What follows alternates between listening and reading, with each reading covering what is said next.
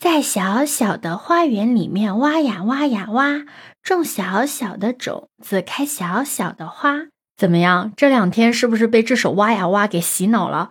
如果你没有听过的话，没关系，大数据给你推到了我这条音频，就说明你已经在被洗脑的路上了。你好，我是当当马。这几天啊，一首名为《小小花园》的童谣刷屏网络，简单的旋律配直白的歌词，引起了大量的网友模仿。它火到什么程度呢？就感觉你无论打开什么样的社交软件，都能够看到它的身影。你知道吗？凭借这个歌曲走红的那几位幼儿园老师啊，抖音账号短短几天涨粉百万，甚至有消息说，其中一位老师已经开了两轮直播，一场直播收到的礼物啊，折合人民币二百多万元，而且有很多。多 MCN 机构开始抢着签约他。说实话，靠一首儿歌短视频能够在七天里面涨粉四百万，一场直播赚二百万，真的很难说它不是现象级别的事件。但同样的，我们都熟悉一个定律，就是什么事情一夜爆火之后啊，都会有反转。这不，反转来了。现在关于视频传播者整容、捞钱、抄袭、没有教师证等质疑的声音越来越多。虽然当事人啊已经多次辟谣了，但是一个素人就凭着不足两分钟的视频，在网络上迅速的走红、迅速的变现，真的是没有办法逃脱外界的围观的。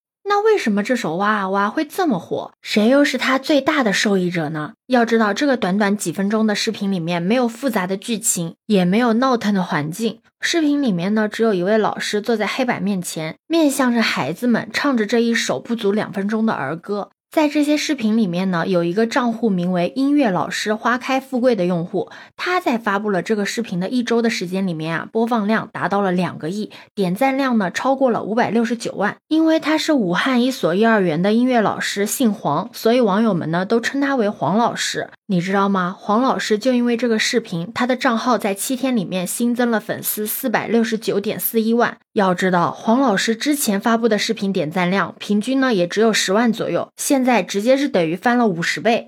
其实我最开始刷到的这个视频啊，也是这位黄老师，因为他甜美的长相配合这个洗脑的儿歌，真的是很让人上头。但早在黄老师走红之前呢，一个账号名为毛葱小姐，也是桃子老师的幼师，也曾经发过类似的视频内容。虽然他的涨粉数不如黄老师，但同样呢，也是在短时间里面吸粉超过了一百多万，视频的点赞量也超过了九百四十九点九万。之后，哇啊哇更是在网友层面掀起了一股模仿潮。不仅是普通的网友，还有主播、网红、明星、演员都开始跟风拍摄哇啊哇的手势舞，直接让抖音哇声一片啊！甚至连官方的媒体也纷纷加入，将这首幼儿园的哇啊哇延伸到了成人世界，直接变成了全网大狂欢。你不信的话，你现在就可以打开手机搜索，随时都可以出现那种打工人唱着“我在小小的公司里面爬啊爬，挣的少少的工资不够花”，反诈的警察会喊着在手机里面刷啊刷啊刷，把挣来的 money 全给骗子花。反正就是各种被模仿、改编、创作，真的可以说已经蔓延到了各个领域，甚至连哇啊哇相关的商标都已经被注册了。还有媒体说啊，已经有很多家的 MCN 机构看上了这个黄。老师，并且已经有机构有意向签约这个黄老师了。有数据显示啊，黄老师在火了之后呢，开了很多场的直播，平均观看人次呢都超过了六百万。甚至有一场直播累计观看人次更是超过了一千六百万。要知道，黄老师在走红之前，他的直播观看仅有二十万到三十万人次。你可以自己自行的对比一下这个数据。有观看黄老师直播的网友说，黄老师最近的一场直播中，打闪的礼物占了整个屏幕，有粉丝呢为他刷了五十个嘉年华。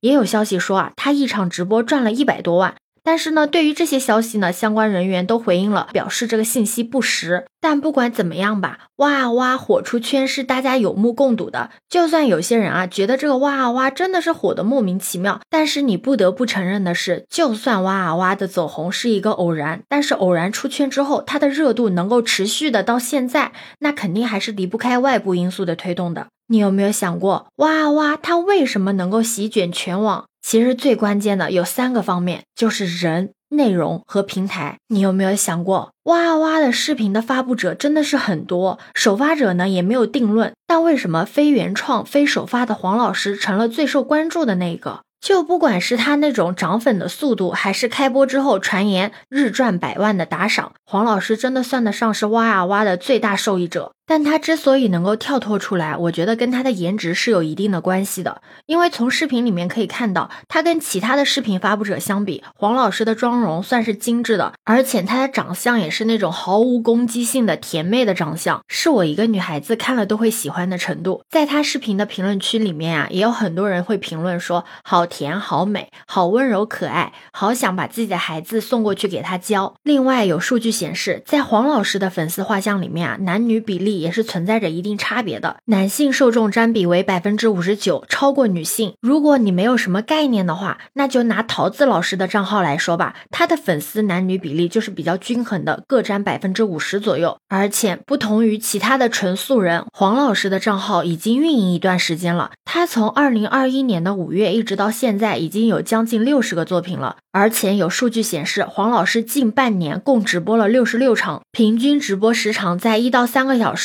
这一点呢，之前就在直播里面就有网友发现，黄老师的直播话术和互动的动作是比较熟悉的。那人这一块我们说完了，接下来我们就说内容。内容呢，它就是一首儿歌嘛，儿歌的旋律都是比较明快的，而且是简单易懂，这也是为什么加速传播的一个重要因素。很多人之所以跟风，不仅呢是想要蹭热点，也是因为很喜欢这。种风格的内容，因为听着真的很解压。你想啊，工作的压力本来就很大，刷手机的时候就希希望可以自己不用动脑子一点点。就像之前蜜雪冰城的那首歌，你爱我，我爱你，蜜雪冰城甜蜜蜜。就是你才开始听的时候有点摸不着头脑，不知道是啥，但是你听两遍就很上头。而且儿歌走红在抖音里面真的是很常见的，本来它就比较朗朗上口，轻松易懂。再通过二次创作和改编，就变成了成年人狂欢的 BGM。再加上平台的助推，抖音不断的给它流量支持，因为在以数据导向的网络世界，就是谁有热度谁就有流量。你想啊，黄老师火了之后，大量的跟风视频得到了流量的支持，再次推高了哇啊哇的热度。后面呢，还有人跟进模仿，形成了哇啊哇式的狂欢。再加上哇啊哇从抖音被推到了其他平台之后呢，有一部分的内容也从关注娱乐属性呢转为新闻属性，像什么被贴出了挖出一套房、美女幼师走红、幼是被网暴等标签，基本上可以说各类群体都参与了，